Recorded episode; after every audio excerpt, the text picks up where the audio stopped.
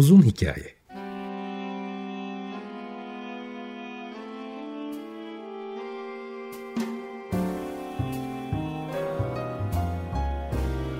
Sinir bilim, psikoloji, felsefe ve müzik.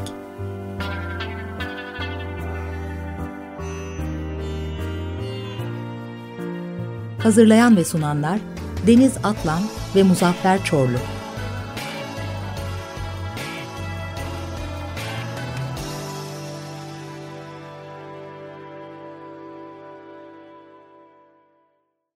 95.0 Açık Radyo'dan, Açık Radyo.com.tr ve onun uzun hikayesinden herkese selamlar. Geçtiğimiz hafta e, Vedat Ozan'la birlikte kokuların tarihini, evrimsel psikolojik olarak değerini, ayakta kalmamızı e, sağlayan özelliklerini konuştuk. Tabii ki tarihe de e, girdik, ticarete, borsaya kadar, bankacılığa kadar e, baharat yollarının veya baharat ticaretinin nasıl e, birçok şeyi değiştirdiğini konuştuk. O yayın hem Spotify'da Açık Radyo'nun koyduğu hem de benim YouTube kanalımda görüntülü olarak var.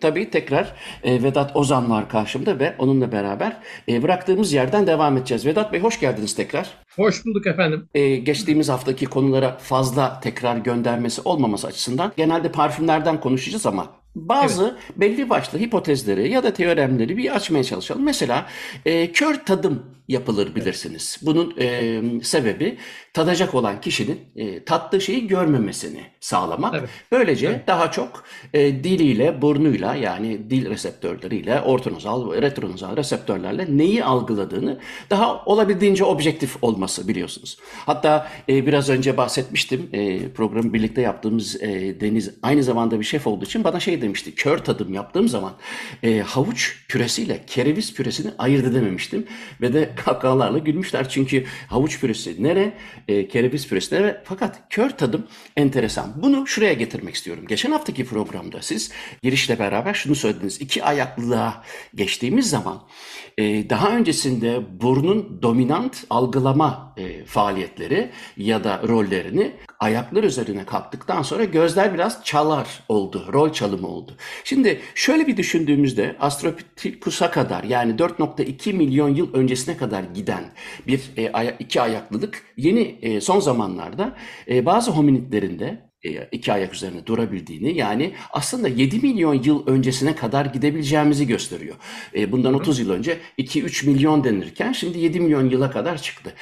Dolayısıyla evrim sürecinde bile çok uzun sayılabilecek bu sürenin rol değişmesi yani kokulardan e, görmeye rol değişmesi e, bizi hala görme dominasyonunda olduğumuz için etkiliyor da e, kör tadım yapma ihtiyacı duyuyoruz. Ne dersiniz? Bunu bu kör tadım işini görmeden yediğimiz zaman aldığımız duyuları e, ya da aldığımız tatları diyelim hangisi daha doğru ona siz karar verin.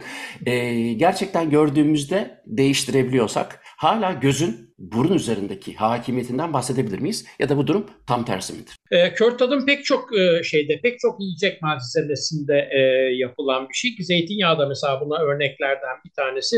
E, biliyorsunuz onlarda küçük mavi kaplar kullanıyorlar ki içindekinin rengi görünmesin diye. Renk çünkü bizi e, işte ne bileyim ben yeşile doğru kaydığı zaman daha aromatik yapısı daha güçlü, işte daha kuvvetli bir e, şeyi var, e, kokusu var falan gibi bir takım ön yargılara götürebiliyor ki aslında direkt bir ilgisi yok bunun. İtalyan zeytinyağları yeşil olur falan gibi bir takım algılar var. Kafamızda da İtalyan zeytinyağıyla iyi olan, yoğun olanı, daha aromatik olanı hep bir şekilde özdeşleştirmiş durumdayız. Hatta e, yani İtalyan kültürüyle zeytinyağı o kadar eşleşmiş durumda ki hatırlarsanız Baba filminde bile e, şeydir yani Don Corleone'nin yasal ticarethanesi bir zeytinyağı ithalatçı dükkanıdır. E, dolayısıyla e, o taraf e, lezzetli olan zeytinyağı ile ilişkili bir renk algısı var kafamızda.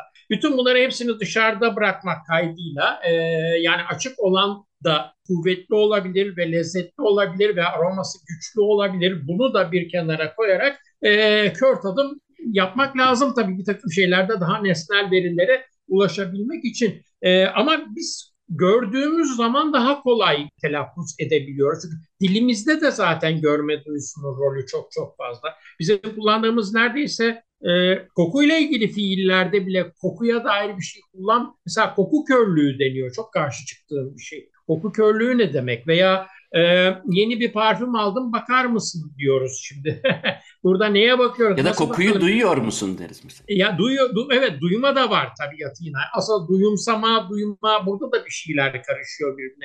Yani lisan meselesiyle duyu meselesi aslında çok birbirinin üzerine daha oturmamış gibi. Yani daha ne kadar yıl gerekir bilmiyorum ama bu konuda çalışmalar da geçen hafta bahsetmiş miydik hatırlamıyorum. Bu konuda çalışmalar da başladı yani muhtelif lisanlarda hangi duyuların kelimeleri çoğunlukta hangileri ikinci hangileri üçüncü sırada falan gibi. Dolayısıyla bu ileride gelecek olanın da önünü açan bir durum teşkil ediyor gibi. E, ama lisan iktidar. Dolayısıyla lisanın içinde iktidarda olan duyu, günlük hayatın içinde iktidarda olan duyu. Hangisi hangisini getiriyor orası da biraz karışıyor. Biz insan olduğumuz için lisan da bizim için önemli oluyor. Çünkü diğer canlılardan da bu yönden ayrışıyoruz biz aslında. İcat edilmiş bir söylem üzerinden e, anlaşmaya çalışıyoruz. Mecbur kalırsak koku duyusunu ön plana çıkartıp değerlendirmeyi yapıyoruz. Fakat mecbur kalmamız da aslında bizim biraz yorulmamızı getiriyor. Biraz kolaycı ve biraz tembel olduğumuz için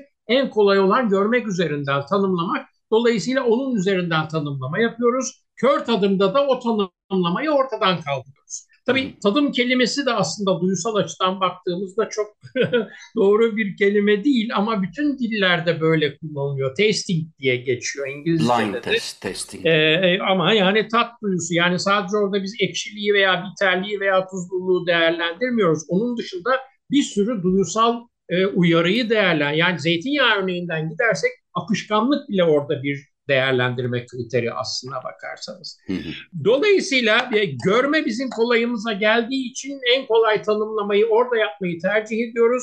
Onun önünü kestiğimiz zaman da diğer duyularla baş başa kalıyoruz. Baş başa kaldığımızda da bir zorlanma süreci içine girdiğimiz vaki. Bir sürü şey vardır bilirsiniz hikaye vardır yani şarap tadımlarında e, işte şarabın renginin değiştirilmesi ne bileyim ben çok ucuz bir şarabın çok kıymetli bir şarapmış gibi sunulması ve bir takım insanların bu yolla aldatılması sonra onun da direkt veri gibi sunulması bir sürü şey var bizim hayatımızda böyle. Hı hı. Yani bu tabii e, e, tamamen doğru şeyler olmasalar dahi olması muhtemel şeyler. Olması muhtemel şeyler oldukları için de bir şeyleri var, bir altyapıları var böyle geliştirilmesinin bir altyapısı var. E, dolayısıyla görme duyusu hakikaten e, çok fazla eylemimizde başrolde, eylemlerde başrolmenin rolde olmanın ötesinde dilimizde de başrolde. Yani lisan olarak da görme duyusu başrolde kullanıyoruz biz. Fiillerimizin pek çoğu görmek üzerinden gelişiyor. Koku duyusu hep aşağıda muhtaç kalındığı zaman zorlanarak üzerine gidilen bir duyu haline geliyor. Fakat muhtaç kalındığı zaman zorlanıyor ve zorlandığı zaman da görüyoruz ki zannettiğimiz kadar da bizim hayatımızın dışında değilmiş. Ee, geçen şeyde e, yayında anlatıp anlatmadığımı hatırlamıyorum ama çimende bir e, çikolata kovalama deneyi var. Yani e, resmen birkaç denemeden sonra görmeseniz dahi çok uzaktaki bir çikolatayı çikolata çimene sürülerek bir yere konulduğunda koklaya koklaya birinci de değil ikinci de değil ama birkaç deneme sonrasında koklaya koklaya aynı bir köpeğin yaptığı gibi gidip çikolatayı bulabiliyoruz. Ama bu tabii bir yorgunluk. Yani biz en kısasını istiyoruz. En kısasını evet. istediğimiz için zaten seçenekten hoşlanan yani sizin şeyinizdir tabii yani bir şey söylemek istemiyorum. Dikotomi diye bir şey var hayatımızın içinde yani. İki tane olsun arada kolay seçebileyim yani. Üç olduğu zaman hiç karışıyor çünkü orada. Aslında bir şey Buyurun. düşündüğümüz zaman ya da bir ke- bir kelimeyi, bir kişiyi hatırlamaya çalıştığımız zaman e, dikkat ederseniz insanların hemen hemen çoğu ya gözünü kapar ya da yukarıya bakar. Önemli olan o visual stimulayı, ortalıkta dolaşan bir sürü görüntü o sırada kullanamayacağımız, kullanmamamız gereken alanları kapatmak çünkü bir e, bilişsel yük oluşturuyor. Cognitive load denen bir şey oluşturuyor. O yüzden insanlar e, düşünürken hmm diye bir ses çıkarır. çünkü etraftaki sesleri de minimize etmek için. Böylece diğer uyaranları inhibe ettiği için insan beyni bu sefer e, hafızadan neyi getirmeye çalışıyorsa o recalling prosesi e, başlatmak için herkes hem e, kültürler arasında da yöntem farklılığı olsa da e, bir şekilde düşündükleri zaman gözlerini bir yere diktiklerini görürsünüz. Çünkü e, o göz hareketi hareketlerinin bile bir bilişsel yük oluşturduğunu görüyoruz. Demek ki siz de aslında aşağı yukarı bununla alakalı olduğunu düşünüyorsunuz. Çünkü e, gözle görürken şimdi ben niye koklayıp da çemen üzerinden çikolatayı bulayım demek kolay oluyor ama bu da aslında bir o kadar da burnun giderek daha az kullanılmasından ötürü onun e, inhibe olmasına yol açıyor mu acaba? Onu merak ettim şimdi. Yani mecbur kaldığımız zaman tekrar eski yerine oturtabiliyor gibiyiz ama şunu unutmayalım yani sadece bir e, burnu kullandığımız zaman yoruluyoruz, gözle görmek daha kolay diyerek koku duyusunun bugün hayatımızdaki rolünü özetlememiz çok doğru olmayabilir. Biz e, sadece iki ayak üzerine kalkmadık, aynı zamanda sosyal birer canlı haline geldik. E, dolayısıyla koku duyusuna bakarak diğer canlılarda olduğu gibi yaptığımız bir takım eylemler, mesela eş seçimi gibi bir takım şeyler aslında sadece o bünyeden aldığımız duyusal sinyallerin ötesine geçen bir anlam ifade etmeye başladı. Yani biz artık uzun süreli birliktelikler oluşturuyoruz. Dolayısıyla e, işte ne bileyim aynı sinemaya gider miyiz, aynı kitaptan hoşlanıyor muyuz, benim eksiğimi tamamlar mı gibi sosyal bir takım kriterlerle biz kendimize partner seçiyoruz. Hatta diğer canlılarda mevcut olarak üreme temelli ilişkiyi bazen devre dışı bile bırakıyoruz. Yani ürememek için de bir araya gelebiliyoruz. E, dolayısıyla sadece iki ayak üzerine kalkmak değil, aynı zamanda sosyal parametrelerin de bizim hayatımızın içinde yer alıyor olması, karşı taraftan aldığımız bir takım kimyasal ve fiziksel sinyallerin değerlendirilmesi aşamasında çok önemli bir alan kayması oluşturuyor. Bu iki ayak üzerine kalkmaktan bağımsız bizi değiştiren bir şey. E, dolayısıyla artık ben birisine gidip koklayıp işte ne bileyim ben bunun vücudunun bağışıklık sistemi şu şekildeymiş, ben bunun kokusunu bu şekilde aldım, bununla beraber olayım diyebilecek bir canlı değilim. İki köpek karşılaştığı zaman birbirini koklayıp doğru bir üreme partnerini bulduğuna kani olduğunda çiftleşebiliyor ama biz insanlar öyle değiliz artık. Fakat e, sizin de bir e, yayınınızda e, dinledim onu. Fakat benim de çok eskiden dikkatimi çekmişti. Bu Major Histocompatibility Complex denen e, e, MHC evet. yani insanın hadi diyelim ki bağışıklık sistemini oluşturan spektrumun insanların birbirinden farklı olduğunu görüyoruz. Şimdi gene o programda da siz de bahsetmiştiniz ama dediğim gibi benim çok ilgimi çeken bir konu olduğu için tesadüf e, okumuştum. Yazıldığı 2010 yılında yazılmış bu deney.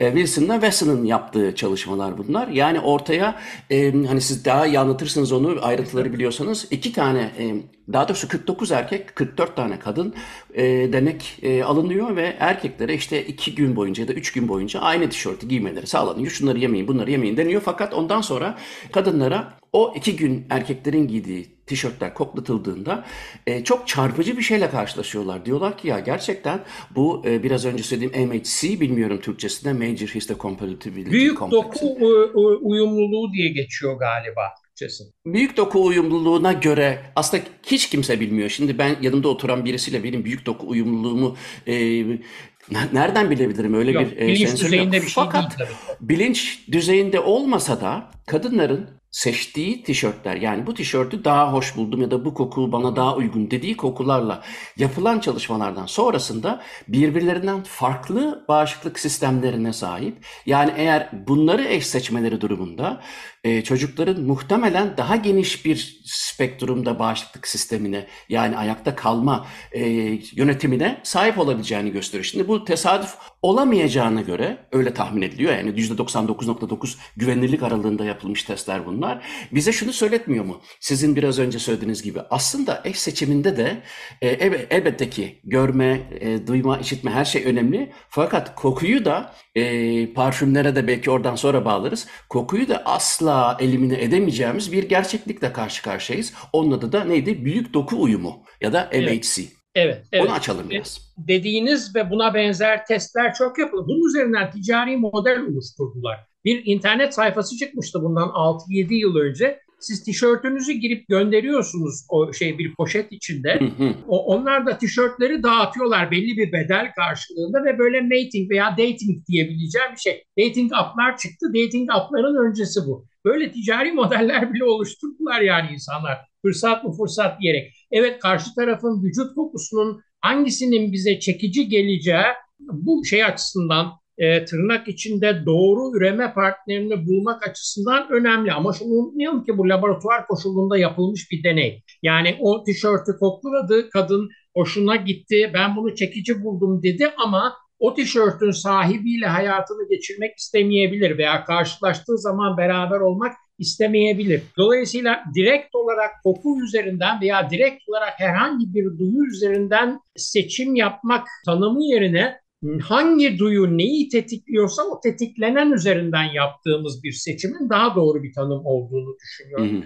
Kokuyla eş seçimi arasındaki ilişkide de artık direkt bir şey bağ kalmadığını düşünüyorum. Yani bilinç dışından da olsa karşımızdakinin kokusu bize doğru üreme sinyalini veriyor dahi olsa biz seçimi onun üzerinden oluşturmuyoruz. Ama şunu yapıyoruz. Seçim alanını daraltmak için kullanıyoruz. Yani elemede kullanıyoruz. Çünkü vücut kokusu bizi itici gelen birisiyle de bir ilişki yaşamamızın imkanı yok. Dolayısıyla direkt seçimi değil ama direkt elemeyi ilgilendiriyor. Eleme de bizim odaklanma alanımızı daraltıyor ki en büyük sorunlardan bir tanesi odaklanma alanı. Her alanda böyle makale yazarken bile nereye odaklanacağını şaşırıyor insan. Dolayısıyla dolaylı olarak hala bir yönlendirici olduğunu düşünüyorum ama direkt şeyinin e, hala mevcut olduğunu söylemem çok iddialı bir söylem olur. Ona çok taraf tutmuyorum. Yani. Peki şey konusuna gelelim. E, koku kombinasyonları e, çok önemli tabii ki. Sizin bir analoji gibi anlattığınız bir programda işte hani notalar ve e,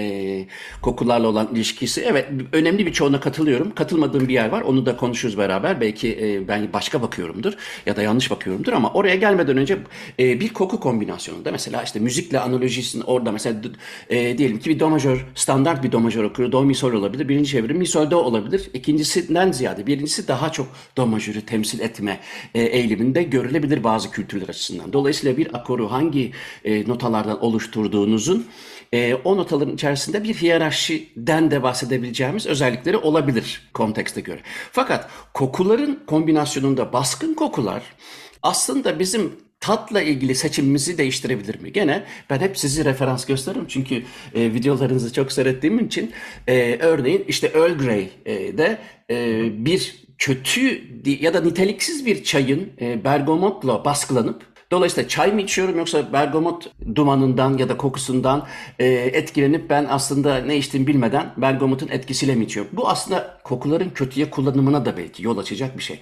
Baskın kokularda yani tadı domine edecek. Aslında almamız gereken şeyi öteleyip e, bizi o ürüne karşı daha sempatik kılabilecek şeylerin özellikleri nelerdir? Gerçekten baskın kokular dediğimiz şey olduğuna göre bu nasıl kullanılıyor? Baskın kokular dediğimiz şey aslında şu. Bizim koku algı eşiğimizi daha az miktarlarda geçebilen kokular baskın kokular. Yani e, ben, benim ortamda A kokusu olduğunu hissetmem için gereken e, A kokusu molekülü miktarı bir birimse e, B kokusuna geldiğimizde benim ortamda B kokusu olduğunu na kanaat getirmem için ortamda mevcut olması gereken B kokusu molekülü de 10 birimse bir birim olan daha kuvvetlidir. Çünkü bir birim verdiğinizde bile ben onu alabiliyorum. Diğerinde 10 birime kadar çıkmam lazım ki onun e işte bir birim olan daha kuvvetli, daha dominant, daha baskılayıcı. Herhangi bir karışımın içine zaten ikisini eşit miktarda koyarsanız B kokusu hiç ortada kalmıyor bile. A kokusu tamamen ortadan kalkıyor. Earl Grey çayında da durum böyle. Bergamot aroması aslında çayın önüne geçebiliyor. Bunu e, tabii planlanarak yapılmış bir şey ama planlamadan evlerde de bir hata olarak buna benzer şeyler biz çok yapıyoruz. Yani benim en büyük şikayetim mesela ayva tatlısı veya incir reçelindedir. Yani ben incir reçeli veya ayva tatlısı mı yiyorum yoksa karanfil reçeli ve karanfil tatlısı mı yiyorum ayıramıyorum. Çünkü karanfilin ayarını kaçırdıkları için tamam gövde, doku vesaire ben de biliyorum onun ayva olduğunu veya incir olduğunu ama Ağzıma gelen o değil. Yani gelen bana karanfil aroması. Neden? Karanfil çok güçlü çünkü. Tarçın kadar karanfil koyduğunuzda tarçın çok baskın oluyor. Dolayısıyla kuvvetli olanlar diğerini domine edebiliyorlar. Özellikle yiyecek içecek tasarımın da çok dikkat edilmesi gereken bir alan aslında. Yani sadece e, bir tabağın içinde değil tabakların sıralamasında da çok önemli. Yani ilk başta çok kuvvetli aromaya sahip bir yiyecek yediğinizde onun arkasından yediğiniz ikinci yiyecekte orada alınması planlanan hazzı alabilmeniz mümkün olmuyor. Sofradan bir örnekle e, bir arkadaşlarla böyle bir içecek sofrasına oturdunuz. Çok da lakerdayı özlemişsiniz mesela. Hop diye lakerdaya çatalınızı attığınızda hemen onun arkasından gelen e, ne bileyim ben Ege otları kavurması mesela çok zayıf. Göç plakerde çok düşük. E, dolayısıyla sıralama hem tabaklar arası hem de tabağın kendi içinde sıralamada bu koku kuvveti dediğimiz şeye çok dikkat etmemiz lazım. Bunun kötüye kullanımı derken bütün duyularda zaten mekanizmaları biliyorsanız kullananın şeyine kalmış, eline kalmış bir şekilde kötü veya iyi kullanım olabilir. Yani sonuçta içinde yaşadığımız sosyal ve endüstriyel ekonomik sistemde zaten kullanım üzerinden yürüyor her şey. Yani koku dediğimizde aklımıza gelen parfüm kelimesini düşünelim. Parfüm bizim biyolojik bir ihtiyacımız. Parfüm kullanmazsak ölmüyoruz. Ölen kimse de yok parfüm kullanmadığı için. Ama parfüm kullanmıyor olmak büyük bir eksiklikmiş gibi geliyor. Yani kullan ben en kullanmadım diyen insanım. Ben bile senede iki kere falan kullanıyorum yani bir yere giderken falan. Çünkü bir şey eksik kalacakmış gibi geliyor. Bir takım yönlendirmeler, bir takım mesajlarla tabii yani mesaj derken medya, medya derken de reklamı kastetmiyorum yani her türlü ortamda bize verilen mesajlarla beraber arzu olması gereken şeyi bir ihtiyaçmış gibi algılamaya yöneliyoruz. Bu da bir suistimal. E, kokuda en çok korktuğum şey zaten benim bu. Çünkü görmede bunu çok yaşadık. Duyu çok suistimal edildi. Yani her tarafta binlerce görsel mesaj mesaja maruz kalıyoruz. Gidiyorsunuz orada billboard var, orada renkli bir tabela, burada bu. Herhangi bir AVM'ye girdiğinizde dükkanların önünden geçerken her tarafta başka bir koku gelmeye başlıyor. Neden? Çünkü kafada bir kavram var. Koku saptırır. Koku malın işte ne bileyim ben öne çıkmasını sağlar, değer algısını değiştirir, seçici olmanıza sizi yönlendirir vesaire. Bu suistimalden kaçabilmek duyuya dair bir şey yaparak önüne geçilebilecek bir şey değil. Bu bir sistem sorunu. Şöyle yapalım. Kovacs'tan Cheap Smells dinleyelim sonra devam ederiz. Oo, çok güzel. Kovacs'tan e, Cheap Smells dinledik. Şimdi e, konuyu ben şuraya çekeyim. Programdan önce de biraz sohbet ettik Charles Spence ile ilgili. Charles Spence aslında daha 1995'lerde yani neredeyse 30 yıl oluyor. İşte e, cross model e, laboratuvarlarını hem yönetiyordu hem de e, Oxford Üniversitesi'ndeki çalışmalarında e, daha önceden çok fazla görülmemiş, e, düşünülmemiş şeyleri yaptı. Hepimizin de çok ilgisini çekti. Bu e, şeye de 95 dedim ama 2005-2010'da çok daha fazla yayınlandı çalışmalar. E, İngiltere'deki işte bu Fred Duck adlı meşhur restoranda falan yaptığı çalışmalarda insanların yediklerine göre bir takım e, sesler verdi. Örneğin işte e, bir yumurtalı bacon yiyorlar. E, iki grup e, insan e, topluluğu birinci gruba e, işte bir kümes sesi tavuklar, horozlar kümesinden bir ses geliyor. İkisi, ikinci şeye de e, daha çok domuz ağırından gelen sesler veriliyor. Ve seslerden etkilenerek aynı şeyi tatmalarına rağmen bu iki grup olabildiğince eşleştirilmiş. E, birisinde bacon'ın çok daha dominant olduğu, diğerinde yumurtanın daha çok dominant olduğu söylenmiş. Bu ne kadar kontrollü olursa olsun metodolojik açıdan anlıyorum e, çok da ikna edici bir deney olmayabilir. Ama genelde gene bize bir ipucu veriyor. Fakat bu deneyle beraber size soracağım soru e, işitmenin tadla ilgili, duyularla ilgili, özellikle kokuyla ilgili bir dominasyon sağlayıp sağlayamayacağı. Ama ikinci bir şey geldi sonra. E, onu da sizin videolarınızda görünce dedim ki tamam bunu Vedat Bey'e mutlaka soracağım. O da örneğin bir ses ne kadar tiz ise tüketilen maddenin, tadılan maddenin diyelim, e, yiyeceğin, örneğin kahvenin daha tatlı, ne kadar pesse daha bitir tarafının geldiği, algılanıldığını e, göstermiş. Bu deneylerin gerçekten güvenlik aralığı da hiç fena değil. Kontrollülüğü de hiç fena değil. Ben de bu da benzer deneylerde e, bulundum ve şunu söyleyebilirim. Gerçekten de ince ve tiz seslerin tatlılıkla pes seslerin de acılıkla ilişkilendirdiği ortada. Fakat sonra bu nasıl olabilir konusundaki çalışmalar bize aslında retronazal ya daha doğrusu e, olfactory tubercle dediğimiz hani hemen burnun üzerinde e, temporal lobla frontal lobun hemen orasında bulunan daha ilk işte o primary olfactory cortex denen yerde daha hemen orada auditori merkezle bir e, sinestet senkronizasyona girdiğini gösteriyor. Yani aslında bu deneylerin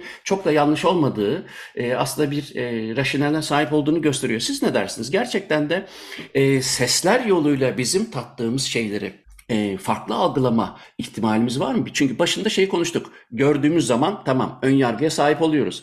İşitme de bir ön yargı sağlayabilir. O yüzden tavuk sesini anlayabiliyorum. Fakat tiz seslerin e, daha şekerli olabileceğine, daha tatlı olabileceğine ilişkin eğilimimizi neye bağlayabiliriz sizce? Daha tatlı olmakla beraber tizlerde daha asidik bir beklentimiz de oluyor. Daha ekşi bir beklentimiz evet, evet. de oluyor. Evet. Ben çikolata yani, için konuştum fakat e, evet, daha başka içeceklerde e, evet. söylediğiniz doğru. Bir şey, biliyorsunuz bu takete malumba, kiki buba bu her yere uygulanabilecek bir şey sonuçta. Kokuya da uygulanabiliyor fiziksel bir nesneye de uygulanabiliyor. Yani keskin ve tiz veya işte ağız hiç kapanmadan çıkan sesin bizde yaratmış olduğu e, en basitinden söyleyeyim bir parfümün isimlendirilmesi yapılırken o isimlendirmede kullanılacak kelime dahi o parfüme dair bir ön yargı oluşturma kapasitesine sahip. Yani ben ne bileyim e, böyle e, kutusunun rengi bile. E, tabii rengi her şey ama ses üzerinden gittiğimiz için söylüyorum e, ne bileyim ben çıtırtı diye bir parfüm yapsam hiç kimse o parfümün ağır oryantal bir kokuya sahip olmasını beklemez mesela. Gene Kiki Buba gibi giderek söylüyorum. E, dolayısıyla isimlendirmeler veya e, söylenen kelimeler en azından ön yargı olarak daha koklamadan bizde bir ön yargı oluşmasının sebebini. Hı hı. Bu demin şeye bir müsaadeniz olursa küçük dönmek istiyorum. Benim de Charles Pence'in sesle ilgili yapmış olduğu en etkileyen ve hep her yerde örnek vermeye çalıştığım şey cips deneyi aslında. Yani hmm. ya aynı malzemeyi yiyorsunuz. Birinde bayat, birinde daha taze yeni. Hatta kulaklıkla yapılmış bir deneydir Tabii, bu. Evet, evet. Dolayısıyla evet. hani herkes aynı şeyi yiyor fakat kulaklıktan duydukları ses ya tiz evet. ve kırak ya da evet. pes ve yavaş. Evet. Evet. Sadece ses dahi bunu değiştirebiliyor ki her yani şeyi seçmesini bile çok hoşuma gitmişti benim. Yani aslında bizim tam cips diyemeyeceğimiz bir cips kullanıyor orada biliyorsunuz. Bu şey e, kutuda satılan e, konserve kutusu gibi kutuda satılan maksat hepsinin homojen olması, hepsinin birbirine evet. benzemesi. Yani sıradan patates cipsi alırsanız çünkü bir yonga ile diğer yonga arasında fark olabilir. Orada her şey birbirine eşit. Dolayısıyla bütün eşitlikleri sağlayıp sadece sesi değiştirdiğinizde taze bir cipsle bayat bir cips birbirinden ayrılamaz hale gelebiliyor. Bazı cipslerin içinde hani hava vardır yapım evet. sırasında içinde bir hava evet. kalır. Onları evet. yan yana dizdiğiniz zaman yani o bahsettiğiniz gibi o markada hani hepsi çok birbirine eşittir mümkün evet. olduğunca. Evet. Bazılarında ise e, çok random şekilleri vardır ama bazıları hava evet. kabarcıklıdır. E, evet. Serdikleri zaman deneklerin hava kabarcıklıları seçme seçtiğini görüyoruz. Yani Öyle onlar mi? çünkü önceden biliyorsunuz ki içinde hava kabarcığı varsa onun çıtırdısı daha tiz olacak çünkü arada hava olduğu için e, e, o üst kabuk daha ince. Dolayısıyla ses de daha ince olacağı için onu tercih ediyorlar. Fakat ben onu şeyi merak ediyorum.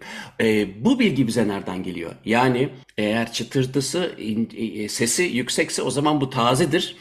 Bunları da sonra belki konuşuruz ama gerçekten insanların böyle bir eğilimi var. Ne kadar çıtırtı varsa hatta kahve makinesi seçimi bile mesela daha tatlı kahve seven ve acı kahve sevenlerin e, makine şeyi öğütürken çekirdekleri eğer pes ses çıkarıyorsa acı kahveyi sevenlerin o makineyi almaktan yöne gittiğini görüyoruz. Çok ilginç şeyler aslında gerçekten. Evet, evet. Yani kokuya dair beklentiyi de değiştiriyor aslında. Sadece acılık yani bitterlik üzerinden gitmeyip muhtemelen bilemiyorum yani sizin alanınız çok fazla bir şey söylemek istemiyorum ama çıtır olan kolay kırılıyor. Kolay kırılan eğer hangi hangi malzeme üzerine konuşuyorsak e, kolay kırılan tazeliği işaret ediyorsa tabii ki orada bir şey. Ama yani bir vanilya çubuğunda mesela ben kolay kırılmayı istemem. Çünkü vanilya çubuğunun tazesi daha esnek olmalı.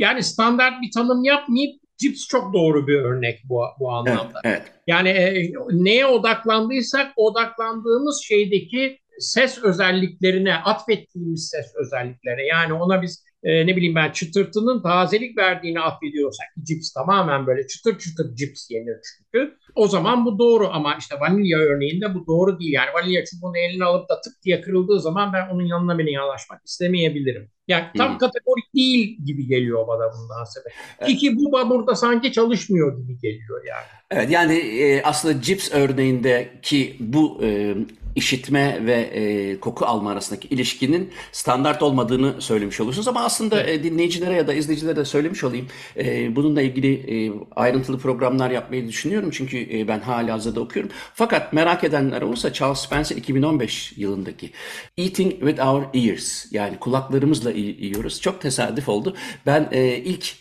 TEDx konuşmamda e, kulaklarımızla da mı görüyoruz diye isim koymuştum. O bundan önceydi. O da Eating with Our Ears onu hatırlattı. E, bir, bir, bir parantez. Ne olur Lütfen. kusura bakmayın. İstediğiniz kadar parantez açabilirsiniz. görüyoruz dediğinizde de bakın hakim duyu gene görme duyusu çıkıyor öyle.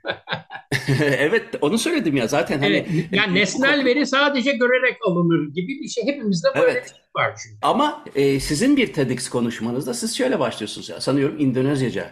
Ne haber iyi misinin e, birinci şeyi e, duymayla ilişkili. Aslında çok çok ilgimi çekti o. Hakikaten yerel bir e, söylem mi yoksa in, in, Endonezya'da? E, kültürler tamamına... arasında çok değişiyor. Dediğim gibi yani her kültürde kullanılan lisanda hangi duyunun başrole çıktığı çok değişiyor. Biz daha böyle e, işte Batı dünyası veya Batı dünyasına asimile olmuş kültürler diyeceğim kültürlerde e, görme duyusunun yatsınamaz bir üstünlüğü var ama başka kültürlerde koku öne çıkabiliyor. Yani Zaten... selam ne habersin göremedim seni demiyor da e, koklayamadım seni uzun zamandır diyor mesela. Ben evet. böyle bir şey söyleyebilirim. Ama şey de çok ilginç değil mi? Mesela bununla ilişkili gelir bana. Hep bu örneği de veririm. Mesela akan suya baktığınız zaman bir yükseklikten akıyorsa sesten yola çıkarak sesle ilgili şırıltı, şelale gibi isimler koyarken hmm. e, batıda daha çok gözle yani düşen su yani wasserfall ya da waterfall denmesi de belki bununla ilişkili. Birisinde referans daha çok duyum, duymayla ilgili, diğerinde referans daha çok görmeyle ilgili. Belki bu da bununla ilgili şey olabilir. Fakat size bir enteresan bir şey söyleyeyim. 2010 yılında gene bu hani tişört deneyleri yapan vardı ya Weston ve Wilson. Onlar laboratuvarda farelerle yaptıkları bir deneyde belirli tatlara ne kadar re- reaksiyon verdiğini ölçüyorlar. Elektroensefalogramlarla primary olfactory cortex'te ölçümler yapıyorlar. Koku geldiğinde bir uyarı oluyor ve o EEG'ler bir sinyal veriyor diyelim.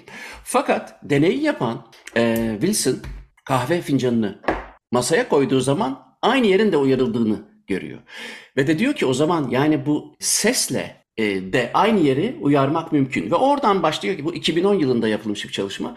Oradan başlayarak benim bir sürü sorumun aslında e, hipotetik cevabı o zaman başladı. Yani aslında e, ses uyaranı e, bir elektrik e, sistemiyle içeride gittiği zaman, yol aldığı zaman tıpkı hani programın başında konuştuk ya birisi kimyasal, evet. koku, birisi fiziksel, evet. ses evet. ama sonuçta her ikisi de elektrik dalgalarına dönüştüğü zaman çok ciddi bir enterfere durum söz konusu. Enterferans oluyor. Dolayısıyla da belki de oraya bağlamak lazım. Yani tesadüfen görün, tıpkı ayna nöronları nasıl tesadüfen farkında olunmuş bir şeyse bu da tesadüfen ortaya çıkmış. Yani kahve fincanının sesi ile koku alma merkezinin uyarılıyor olması belki bizim en baştan beri konuştuğumuz şeye bir ışık tutabilir. Bir müzik arası dinleyelim mi Vedat Hocam? Ondan sonra devam edelim. Nirvana'dan Smells Like a Teen Spirit gelsin. Ondan sonra devam edelim. Evet Vedat Ozan'la devam ediyoruz. Biraz önce Nirvana'dan Smells Like a Teen Spirit'i dinledik. Şimdi parfümler herkesin çok ilgisini çeken bir konu. Ben geçen oluyor epey e, bir parfümerin önden geçerken işte orada birkaç tane uzman olduğunu söylediği beyaz yünlükler de giymişler. Saçının rengi şu varsa tabii e, ya da kasketinin rengi şu işte e, tüyünün rengi bu derin şöyle cildin böyle gülüşün şöyle falan filan deyip bir koku isnat ediyorlar, asayn ediyorlar. Şimdi bu 3-4 bin yıllıkta bir olay. Hatta ben bunu da tesadüfen öğrenmiştim. Catherine de Medici'nin özel parfümericileri varmış vesaire vesaire. Şimdi bu insanların parfüm olan merakını bu bir sürü anlattığımız konuyla anlamak mümkün. Ama özel parfüm noktası konusuna geldiğimiz zaman nasıl açıklayabiliriz? Nedir bu saçına tenine göre e, parfüm bulmak? Tamamen şey e, bir pazarlama stratejisi. Yani e, insanlara aldıkları ürünün onlara özel bir ürün olduğu duygusuyla beraber e, alışverişi tatmin olma duygusuyla tamamlamalarına çalışmak. Çünkü alışverişlerden sonra böyle kısa bir şey geçiririz biliyorsunuz. Hafif bir pişmanlık anı da geçiririz parayı verdikten sonra. Bazılarında çok büyük bir bilişsel uyumsuzluk durumu da yaşıyoruz. Dolayısıyla aslında bir şey, gerçek bir karşılığı olmayan bir çaba olduğunu düşünüyorum. Yani ne ten rengiydi, işte burçtu, saçının rengiydi, saçı var mıydı, yok muydu? Ya kardeşim benim saçım yok, bana ne parfüm vereceksin şimdi yani. Ee, dolayısıyla benim hep parfüm kullanma niyetinde olan insanlara söylediğim şey şu, yani sonuçta parfüm ne? Siz sosyal ortama bir mesaj veriyorsunuz sürmüş olduğunuz parfümle. Aynı giydiğiniz gömlek, giydiğiniz ceket, giydiğiniz ayakkabı gibi kendinize dair kafanızda oluşturduğunuz bir ideal kişilik var. O ideal kişiliği hangi kokunun daha iyi temsil ettiğini düşünüyorsanız bunu düşünmenize de gerek yok. O kokuyu sürdüğünüzde kendinizi rahat hissediyorsanız zaten o düşüncedesiniz. Dolayısıyla bilinç düzeyinde böyle bir planlama yapmanıza da gerek yok. Hangi kokuyu sürdüğünüzde kendinizi rahat hissediyorsanız size uygun olan parfüm odur. Bırakın başkaları yazdır o sürülmez, kıştır bu sürülmez, senin burcun yengeç, senin burcun boğa bir şeyler hiç önemli değil. Çünkü sadece koku değil burada önemli olan sizin onu nasıl taşıdığınız da önemli. Siz onu hoşunuza gidiyorsa o güvenle taşıyorsanız sizin parfümünüz odur. Tabii şunu da unutmamak lazım. Yani böyle parfüm satmaya çalışmak aslında insanlık tarihi boyunca baktığımızda çok eski bir şey değil. Yani e, çünkü parfüm çok ayrıcalıklı bir şey, bir ürün. Yani e, tarih boyunca sadece belli insan gruplarının kullanımına bırakılmış. Bugünkü gibi öyle her yere gideyim 3 lira 5 lira kasanın yanında kolonya göreyim, parfüm göreyim böyle bir durum yok 200 yıl öncesinden geriye gittiğimizde. Bu 1900 yani sanayi devrimi sonrası tabii üretim imkanlarının gelişmesiyle beraber arz artmaya başlamış. Artı 1950-1960'lar yıllardan sonra tüketicinin algoritmaları artık daha iyi çözülmeye başladığı için onlardan önce bir arzu imal edilmiş ondan sonra da o arzu bir ihtiyaçmış gibi algılatılmaya başlamış ve insanlar artık parfüm satın parfüm sürmeye başlamışlar. Ama 400 yıl önce e, bir Fransız köylüsü nereden bulacak da parfümü sürecek? Yani ham madde çok kısıtlı, çok uzaktan geliyor. Meslek erbabının sayısı az zaten çünkü lonca sistemiyle çok sıkı korunan bir şey alanı var. Yani bir orada iktidar alanı var, mesleğin bir iktidar alanı var. Malzeme az, yapanı az, e, ürün çok pahalı. Bunu sadece soylular vesaire kullanabiliyor. Hayır Fransa'dan örnek verdim, orada kalmayalım, buraya gelelim. Yani bir Anadolu köylüsünün parfüm kullanmasına imkan var mı yani 1700'lü yıllarda? Hasbel kadar kokulu bir şey varsa ve kültürel olarak bir takım söylentiler içinde işte o kokulu şey nazardan koruyor veya işte ne bileyim cazibeyi arttırıyor falan gibi bir söylem varsa tabii olabilir bu ama onun dışında böyle bir şey mümkün değil. Parfümlerle ilgili bugüne kadar aktarılmış efsanelere de baktığımızda hep zaten rol model olarak seçilen kişiler e, o toplumların en yukarısında olan kişiler. Kleopatra, piramidin inşaatında çalışan kimseden bahsedilmiyor. Kleopatra'dan bahsediliyor. Veya öbür tarafta işte ne bileyim ben Nero'nun davetlerde işte kanatlarına esansiyel yağlar emdirdiği güvercinler uçurttuğu söyleniyor ama güvercini uçurtan Nero yani. E, dolayısıyla soylular, e, varlıklılar daha doğrusu muktedir olanın ulaşabildiği bir ürün, parfüm dediğimiz ürün. Muktedir olanın o ürüne ulaşabilmesinin göstergesi de parfüm kokması. Aslında oraya geldiğimizde ne koktuğu da biraz önemsizleşiyor. Sadece parfümü kokuyor olabilmek sizin sosyal hiyerarşideki konumunuza dair de bir işaret oluştu. Bugün bu işler çok değişti. Bugün artık herkes her şeyi kokabilir. Gidip çok pahalı bir parfümü alabiliyorsunuz veya teknik olarak artık her parfümün e, neredeyse yüzde yüzünü varan şekilde analiz etme ve onun replikasını üretme imkanına teknoloji sahip. Çok pahalı bir parfüm de alabiliyorsunuz. O çok pahalı parfümün çok ucuz bir taklidini de alabiliyorsunuz. Ee, dediğim gibi burada size kalmış bir şey. Yani ben bir kendim üzerinden sadece görsel değil aynı zamanda kokumla da sosyal ortama, ideal kişiliğime dair bir mesaj vermek istiyorum diyorsanız bir parfüm alıp kullanma imkanınız var. Ama daha önce böyle bir şey yoktu. Sonradan oluşmuş bir kırılma. Aslında e, e, evet e, herkese yayılması başka bir şey. Onun ilk kullanımları dediğiniz gibi Neron, şimdi Catherine de Medici hatta hani biraz önceki konuya dönmüş gibi olacağım ama yiyeceklerle sesler arasındaki ilişkiyle alakalı olarak 14.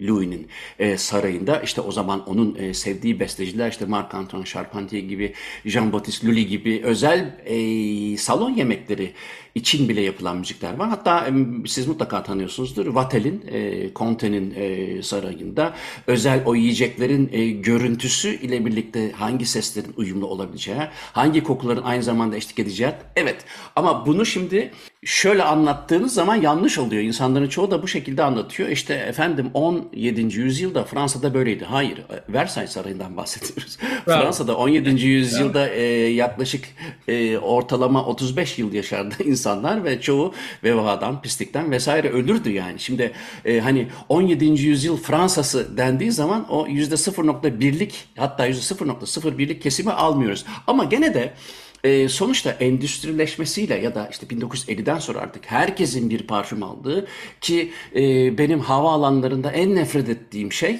e, girdiğiniz zaman sanki sizi o parfüm ve çikolataların arasından geçirmek için dizayn edilmiştir. En azından Brüksel'deki öyledir ve ben buna çıldırıyorum. E, tam bir koku ve parfüm pornografisi. Mahkemeye mi vereyim ne yapayım Brüksel havaalanını? Yani ama marketler bile böyle yani en çok satılması istenen şey tabii sizin oraya yönlendirildiğiniz şey. Bu, bu konuda bir şey diyemem. E, yani sinemada koltuğa oturdunuz her şey, her şey karanlık. Orada ne varsa onu seyredeceksin. Captive audience denen durumun bir şeyi Ama sinemada tezahürü. bile bile gidiyorsunuz. Uçakta ben parfüm almaya gitmiyorum ki. Yani E, o evet kadar ama- mecbur bırakılıyor ki arasında yani parfüm yani o parfümlerin arasından geçtikten sonra zaten belli bir süre o parfüm üzerime siniyor zaten. Ya bu şey e, çok tartışmalı bir alan tabii. Yani sadece bir duty free örneğinin dışına çıkıp da insanların parfümü ne kadar kullanması gerekiyor? Yani e, parfümü sürdüğünüzde nereye kadar kokmanız gerekiyor? Sizin ne kadarlık bir kokusal mahrem alanınız var? Nereden sonra bir diğerinin kokusal mahremiyetine tecavüz etmiş oluyorsunuz? Çok önemli. Bu- bunlar aslında ileride tartışılacak şeyler olduğunu düşünüyorum. Çünkü e, çok agresif bir parfüm sürüp de işte küçük bir odada beş kişi çalıştığınız bir ofise gidiyorsanız e, ya bunu ne kadar doğru bulabiliriz ki? Yani bu Ahlakın şey dışında bir de çok ciddi mesela e, belirli desibellere çok e, hassas insanlar var. E, o kadar iyi duyanlar var ki biliyorsunuz en duy- benim hiç duymadığım saat sesini işte bir başkası e, 50 metre ileriye koyuyor ki uyuyabilsin diye. Aynı şekilde kokuya çok hassas burunlar var. Yani hani leş gibi ter kokuyorsun demekle özür dilerim ama leş gibi bilmem ne parfümü kokuyorsun arasında ben bir fark görmüyorum. Çünkü o kokuyu da e, agresif bir şekilde kendi e, duyuşundan ötürü çok rahat otobüsten inmek zorunda kalan insanları biliyorum. Parfüm kokusundan ötürü. Valla ben bu işte bu kadar ilgiliyim. Profesyonel olarak da bunu yapıyorum. Bir dönem Taksim'deydi benim atölyem ve Üsküdar'da oturuyorum. Üsküdar'dan Beşiktaş motoruna biniyordum. Sabah saati Beşiktaş motorundaki o parfüm kakafonisi beni bitiriyordu yani. Ne, nereye gideceğimi bilemiyordum. Hani yazsa dışarı çıkıyordum ama kışın ne yapacaksınız? Yani dışarıda kar yağıyor, yağmur yağıyor vesaire. E, buna çok dikkat etmek lazım ama oraya daha gelemediği, hiçbir toplumun oraya henüz gelebildiğini düşünmüyorum. Bir de şunu şu açıdan da düşünelim. Sadece bir rahatsızlık değil bu. Aynı zamanda koku dediğimiz şey bir takım moleküllerden oluşuyor. O moleküllerin bir kısmına alerjiniz olabilir. Hangi moleküle kimin ne alerjisi olduğu konusunda herhangi bir çalışma yapılabilmiş değil koku konusunda. Mesela e, benim eşim de oğlum da e, şey var e, alerjik astım var. Her parfümü süremiyorlar. Öyle bir kokuyla karşılaştıklarında e, birden yaşam kaliteleri düşüyor. Ne yapacaklarını şaşırıyorlar ama buralara maalesef gelemedik. Yani sadece Türkiye açısından söylemiyorum. Dünya zaten sizin verdiğiniz örnekte e, Brüksel Hava Meydanı'ndan bahsediyorsunuz. E, oralarda bile rastlanan bir şey bu. Daha koku e, daha anlamadık kokuyu ya genelde yani. Şimdi ben size bir isim söyleyeceğim. E, hatta onunla ilgili bir e, sunum da yapmıştım çok çok yıllar evvel. Septimus Piese. Yes. evet. İkimizin tam ortasında duruyor çünkü. Evet, evet. Bir kere şey olarak ilginç yani bu adamı duyduğunuz zaman Romalı bir figürmüş gibi duyuyorsunuz. Değil halbuki George yani. Wilson değil mi? Wilson mıydı? Evet, Joe Wilson galiba. George Wilson galiba. Bu, Septimus Piese bir parfümör. Bir de çok meşhur kitabı vardı. The Art of Perfumery diye. Yani parfümün sanatı diye bir kitabı var. 1850'lerden bahsediyoruz. Evet, evet 1850'lerden bahsediyoruz. Ee, sadece kompozisyon yani parfüm kompozisyonu yapmaya değil aynı zamanda o işin felsefesine de ilgi duyan bir insan. Çok dillendirmese de şeyi fark etmiş durumda. Yani bir lisanı yok koku duyusunun. Dolayısıyla kokuları temsil edebilmek için başka bir duyudan bir şeyler almamız lazım ki biz bunu kullanabilelim. İşte bu e, nota kavramı, e, akor kavramı falan hepsini bunlar ortaya çıkartan, yani parfüm dünyasının içine sokan aslında Septimus Piese. Şunu demek istemiyorum, yani koku ve ses ortak kavramları kullanıyorlar demek istemiyorum. Çünkü koku ortak kavram kullanmıyor. Koku sesin kavramlarını aldı kendisi kullanıyor. İzin almadan aldı ve kendisi kullanıyor. Septimus Piese'nin hatta şöyle delemeleri var. Siz de görmüşsünüzdür ve biliyorsunuzdur. Her bir notanın bir kokusal karşılığı olduğunu da iddia ediyor. İşte Do'ysa mesela diyelim ki hatırlamıyorum şu anda onun bir şeyi var. Odor gamı var böyle. Ee, işte Do'ysa gül gibi kokar. Re ise e, Yasemin gibi kokar diyor ve ses kullanılarak yapılan bir bestenin muadilini kokuda yapmaya çalışıyor. Fakat çok muvaffak olduğu söylenemez. Ya sonra ya, özür dilerim sözünüzü kesiyorum ama sonrasında yapılan bazı çalışmalar var. E, hatta yakın zamanda yapılan çalışmalarda ya bu e, hoş bir analoji ama spekülatif durumda henüz. Evet evet. Ama ondan bize kalan işte nota ve akor gibi kavramlar oluyor ki koku içinde... Ork yapıyor değil mi yani parfüm parfüm o, ork, Evet ork var, nota var, akor var. Bunlar çok doğru kavramlar. Daha başka nasıl ifade edebilirdik? Ya çok iyi bir terminolojik katkı olduğunu düşünüyorum ben de. Çok Çok. Bu koku org meselesi şeyde de vardır biliyorsunuz. Vahşi'nin orgu vardır. Ee, işte tuşlara basar, fesleğenler yükselir. Cesur Yeni Dünya. Ee, evet, Cesur Yeni Dünya'da bölümlerden bir tanesi bir koku orguyla açılıyor. Ee, bunun çok sonra, yıllar sonra bir yaklaşık 20 yıl kadar önce bir koku şey, operası olarak şeyi yapıldı, replikası yapıldı. Yani e, şöyle ki insanlar e, koltuklara oturdular, hepsinin burnuna gelen şöyle küçük birer boru vardı ve e, bir şey e, e, doğayla insan arasındaki mücadeleyi yansıtan bir takım kokular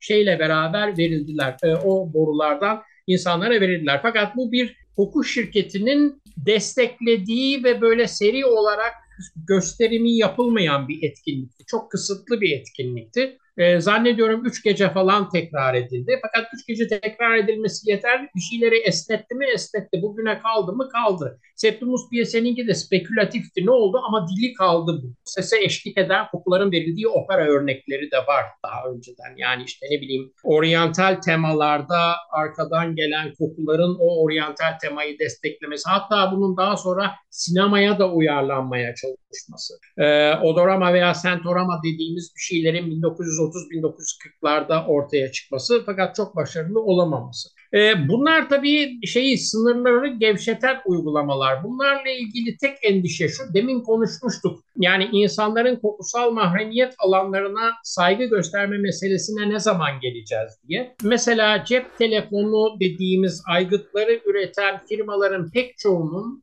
daha 10 yıldan geriye gittiğiniz tarihlerden cep telefonuyla koku aktarımının üzerine almış oldukları patentler. Ee, şimdi muhtemelen bunlar ekonomik olmadıkları için uygulanmıyorlar ama yarın öbür gün ekonomik bir karşılığı olursa ve işte değil mi, teknik bir takım sorunları vardıysa eğer onlar da hallolurlarsa e, otobüste giderken yan tarafınızdaki kişiye bir mesaj geldiğinde işte seni seviyorum diye bir mesaj geldiğinde yanında bir gül kokusu da gelecek faraza diyeyim.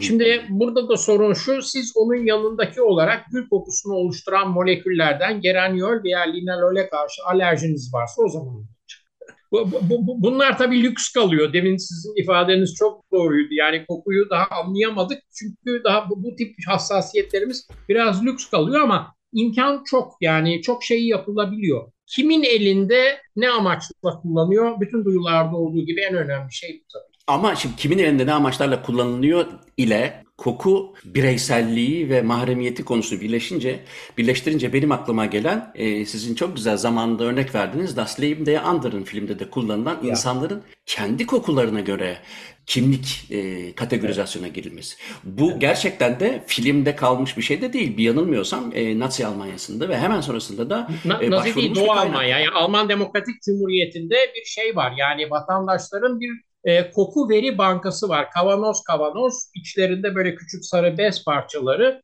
E, tabii bugün için buna ihtiyaç yok çünkü bez parçasına ihtiyaç yok. Analiz edip formülü bir şeyde bulutta tutmanız yeterli oluyor teknoloji olarak oraya geldik. Ama koku da bizim bir kimlik belirtecimiz. Sonuçta bugünkü programın başında hatırlarsanız bu şeyden bahsettik. Büyük doku uyumluluğundan bahsettik. Yani genetik yapının sinyallerini taşıyor bize özel. Başka bir kimse yani parmak izinden daha kesin olarak bize özel. Bu kadar büyük bir kesinlik varsa e, bu tabii bir kimlik e, şeyi bir biyokimlik belgesi olarak kullanılabilir. Gene burada kim ne niyete kullanıyor o açığa çıkıyor tabii. Bugün Vedat Ozan'la birlikte tekrar e, kokuyu ele aldık. Hemen zaman akıp geçti. Bir sürü şeyi kapsadık ama e, işin müzikle ilgili ve parfüm detaylarına girmedik ama isterseniz son öyle e, kapatalım. Çünkü siz o konularda seminerler ve dersler de veriyorsunuz. Bu konulara evet. ilgili olanların sizi bulması ve de konuların kapsamı ne olduğunu hatırlatıp öyle bitirelim. Temel koku eğitimi ismini verdiğim bir küçük müfredat oluşturdum. Onun üzerinden genelde insanlar parfüm nasıl yaparım onu öğrenmek istiyorum. Beklentisi içindeler ama maalesef öyle bir eğitim vermiyorum. Yani ama parfüm tarihinin veya parfüm satışında öne çıkan algoritmaları çözen şeylerin de içinde olduğu, al, par, koku algısının nasıl oluştuğuyla başlayıp e, koku ve üreme, koku ve bellek, parfüm ve lezzet içinde aroma ve tadın önemini anlatan böyle üç günlük bir eğitim programı e, tasarlamıştım. İstanbul ve İstanbul dışında e, işte İzmir ve Ankara bazen de Antalya'da onları gerçekleştiriyorum. Üç günlük eğitimleri hafta sonu oluyor. Cuma, cumartesi, pazar oluyor. Senede bir iki kere de bunları yapıyorum ama şey beklentisiyle gelmemek lazım tabii buraya. Yani ben gideyim üç gün içinde çıktığımda kendi parfümü parfümden başka bir şeyden bahsediyoruz. Zaten biz bugün de parfüme gelemedik bir farkındayız. Yani hatta şimdi siz e, bellek dediniz. Benim aslında şu hazırladığım sorular içerisinde önemli bir kısmı hafızayla ilgili. Çünkü ya. yani bu biraz önce adını andığım koku alma merkezi diyelim. Hani çok kabaca olfaktory korteksin bağlantılarının üç önemli noktaya gittiğini de görüyoruz. Amigdala gibi, hipokampus gibi hipokampus. ve e, hipo, hipofiz bezine kadar, hipotalamusa kadar bağlantıları var. Dolayısıyla bu duygu regülasyonlarından hafızaya kadar ki yapılan testlerde e, anneannesinin evinin kokusunu hatırlayıp görüntüsünü ondan sonra e, tekrar geri çağırabilen çok deneyler var. Dolayısıyla hafızayla da çok ilişkili ama vakit bitti. Fakat e, sizden sözü aldım Vedat Bey. E, biraz özleşelim. Sonra e, belki bellek e, ve hafızayla ilgili kokuyu evet. da birleştiririz. Bir Proust seansı yaparız belki. Oo yapmaz mıyız? Yine her kelimeden başka bir sorun çıkıyor. Ben soru çıkıyor. Ben hemen kapatıyorum. Bana ulaşmak için Muzaffer Coğlu Gmail'e ya da Deniz Atlam Gmail'e yazabilirsiniz. Bugünkü programın tekrarını Açık Radyo tekrar Spotify'a koyacak. Ben de birkaç gün sonra onlardan e, görüntü olarak YouTube'a koyacağım. Haftaya görüşürüz. Hepinize günaydın.